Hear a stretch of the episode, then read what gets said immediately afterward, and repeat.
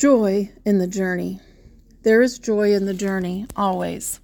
This past weekend found me celebrating the lives of two of my heroes. Sharon Benton Whitehill's family hosted a visitation in her honor Friday evening at Adams Funeral Home in Nixa. She was only 67. We shared a love of the 1960s, the 1970s, colorful outfits, and good music. I'd only been around Sharon a handful of times, but she was something. The place was lined with photos, awards, jewelry, trophies, and other memorabilia, telling the story of my friend Sharon.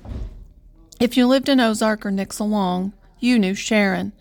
Everyone knew Sharon. You didn't even need to mention her last names. She was a true spitfire of a woman with a passion for her communities, her family, her friends, and making the world a better place. I first met her almost five years ago.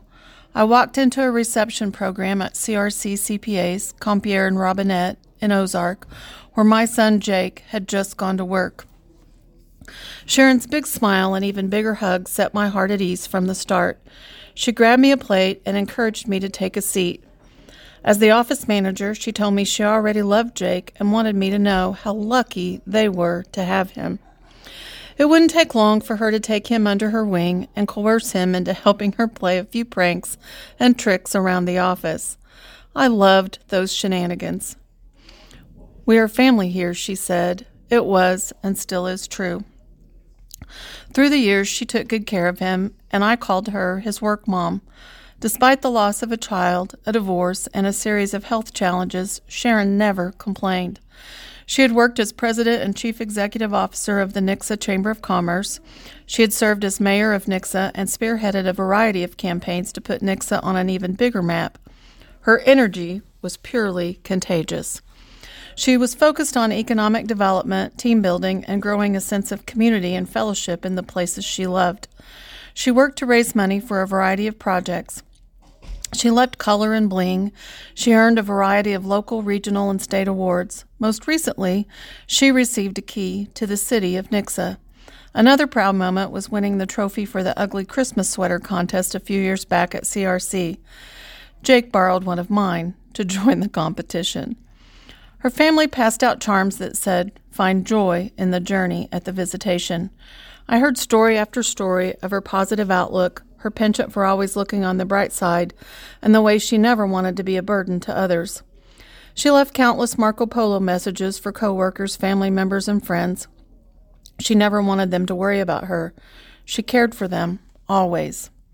One time I thanked her for looking out for Jake and one of his bosses, Kevin Yount, another Aurora grad I also take ownership of, from time to time when his mother will share him with me. She looked at me and said, Well, I love them. I should be thanking you. That's all I needed to know. No thanks were needed in this case. Saturday afternoon found me celebrating the 100th birthday of Dorothy Dobyns at the Ozarks Methodist Manor. The place was packed. She was all decked out with her crown and sash. She is the grandma of one of my longtime pals, Michelle Cox Parbury.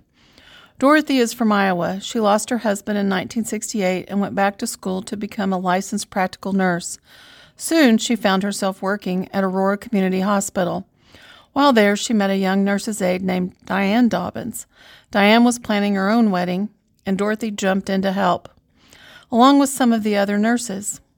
Dorothy told the girls she planned to never marry again. Those were famous last words. Soon some matchmaking efforts began as Harlan Dobyns, Diane's dad, had lost his wife to cancer in 1969. The two started seeing each other in 1973 and were married in 74.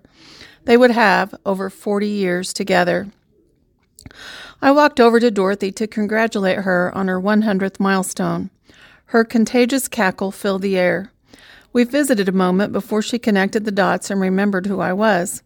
I asked her if she was going to make a speech, and she said, Maybe you should do it for me. I nodded my head in quick agreement, and we both laughed again. Well, maybe we'd better keep our secrets to ourselves, she laughed, and I nodded again, swearing myself to secrecy. I grew up playing Barbies with Michelle in our old neighborhood. I can't remember a time when the Cox family wasn't a part of my family, too. Jim played ball for Daddy and ran around with my brother in law, Roy. Linda was friends with my sister Karen, and could make the best Kool Aid this side of the Mississippi River.